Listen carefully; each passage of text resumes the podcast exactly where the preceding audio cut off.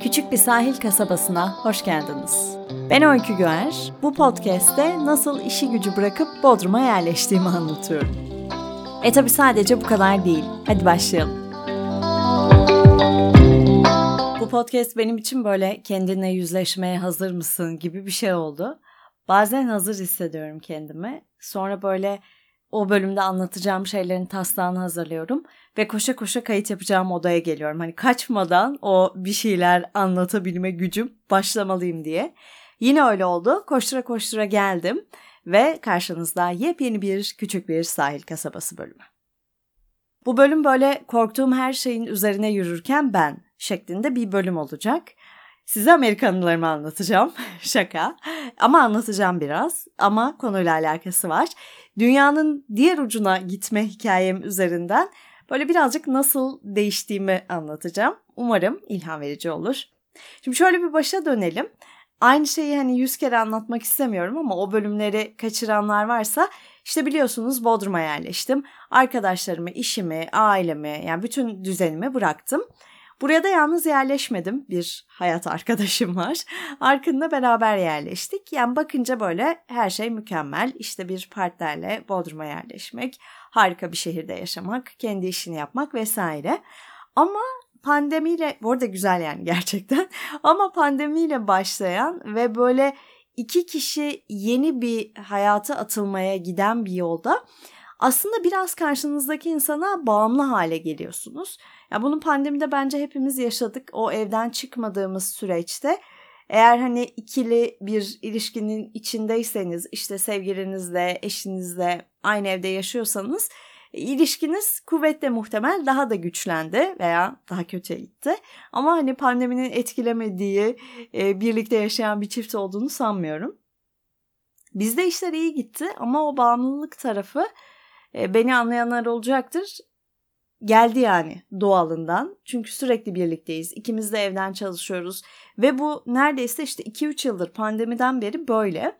Sonra beraber bir yere yerleşince de işte bütün arkadaş çevremizi beraber kurunca, e, burada her şeyi birlikte yapınca kendi alanınız kalmıyor ve karşınızdaki insana giderek daha bağımlı hale geliyorsunuz. Daha önceki bölümlerden birinde de böyle biraz bahsetmiştim bu konudan.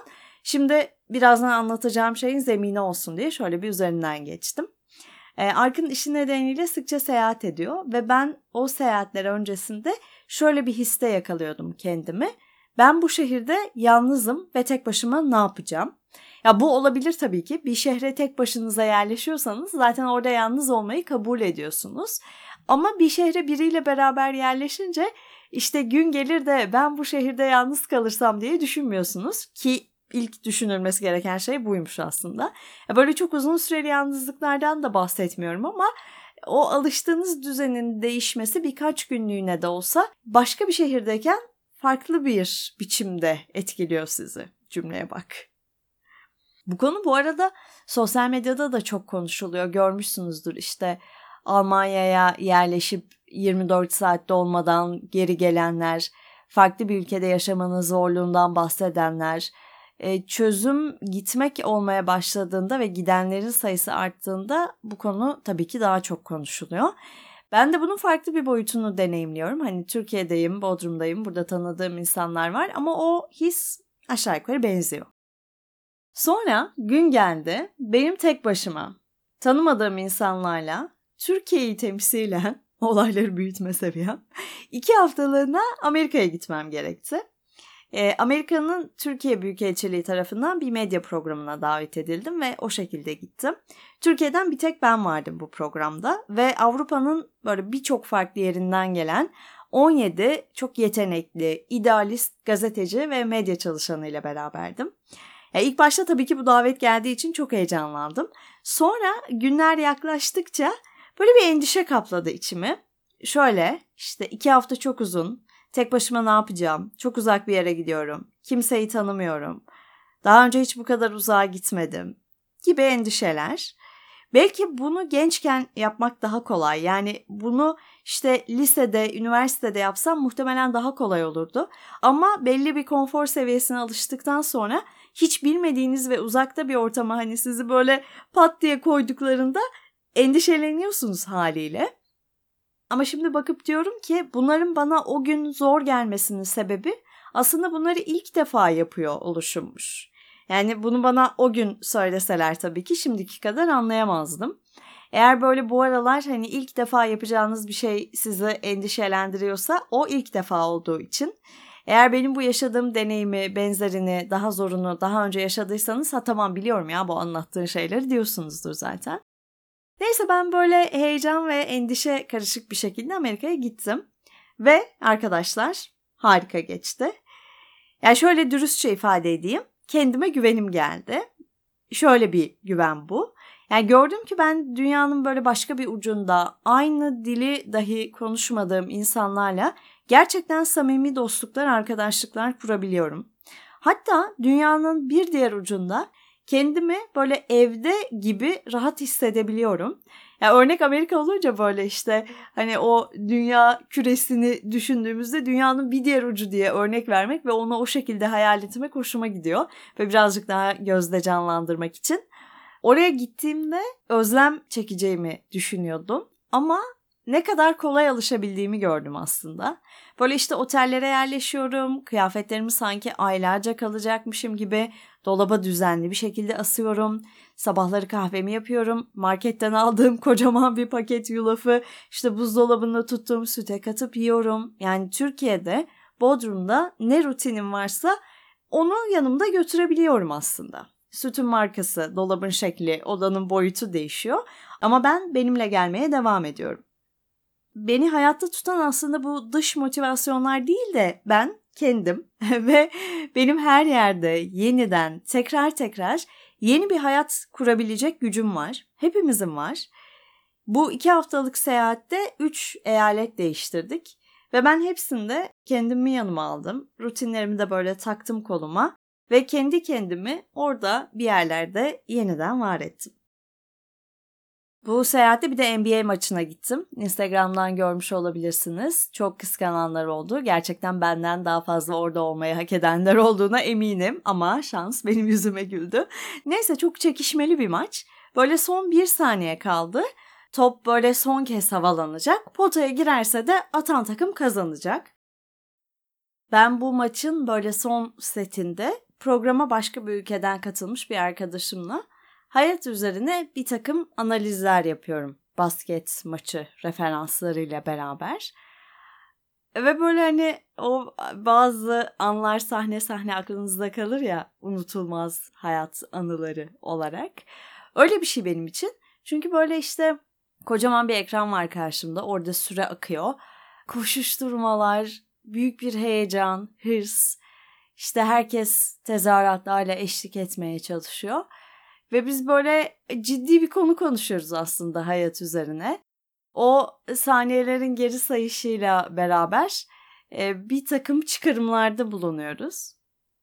Ana fikir de şu, yani sen ne kadar çabalarsan çabala, basketbol sahasında ne kadar koşarsan koş, ne kadar ter dökersen dök, hayat aslında o bir saniyeden ibaret.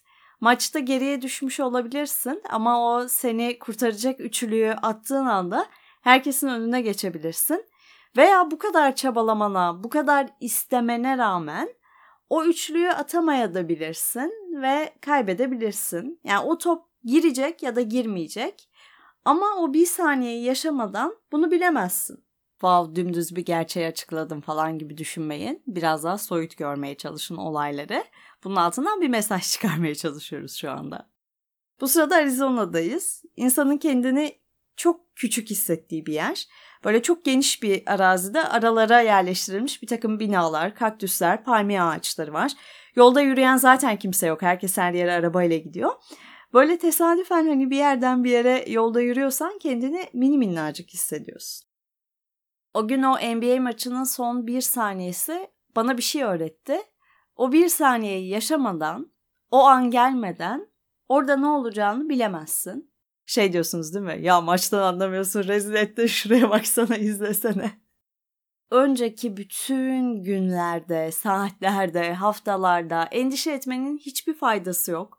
Her şeyin iyi olması için çalışabilirsin, çabalayabilirsin ama bazen maçta yenik düşersin. Seni kurtaracak olan o son üçlüktür onu atıp atamayacağını öğrenmek için o son bir saniyeyi yaşaman gerekir. Ve böyle orada o endişeler, çekinceler, onların hepsini böyle bir kenara itip o maçın son saniyeleri daha böyle zaman bambaşka akar ya orada. İşte o anın içinde kendini bırakıp o bir saniyeyi yaşayıp görmek gerekiyor. Bundan sonra böyle bir zorlukla karşılaştığımda kendime diyeceğim ki bir o bir saniyede ne olacağını bilemezsin. Şimdiden başını, sonunu, iyisini, kötüsünü düşünmenin hiçbir anlamı yok. Belki sana kazandıracak o basketi atacaksın. Belki atamayacaksın. E ama bunu da yine yaşayarak göreceksin. Ve arkadaşlar o bir saniyede ne oldu? O top o potaya girdi ve atan takım kazandı. Da da da da alkışlar. Her şey ilk kez yapıldığında çok zor geliyor. İşte mesela düşünelim. Üniversitenin ilk yılına alışmak zordu. Bodrum'a taşındığımızda ilk aylar zordu. Sizin de hayatınızdan vardır böyle örnekler. Pandemi olduğunda evden yayın yaptığım ilk gün hazırlıklara bir önceki akşam 8'de başlamıştım. Sabah 4'te bitmişti mesela. O da çok zordu.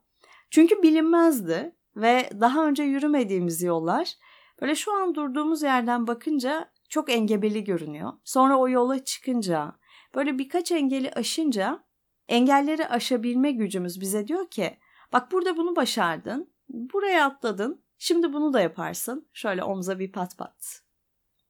Nermin Yıldırım'ın benim çok sevdiğim bir kitabı var. İsmi Ev. Eğer okumadıysanız onu da tavsiye ediyorum. Bu kitap kendini evinde hissedemeyenlerin dünyasını yürüye yürüye anlatıyor. Çok da etkileyici. Orada altını çizdiğim bir paragraf var. Bence podcast'ın bu bölümüne de çok yakışıyor. Diyor ki Nermin Yıldırım.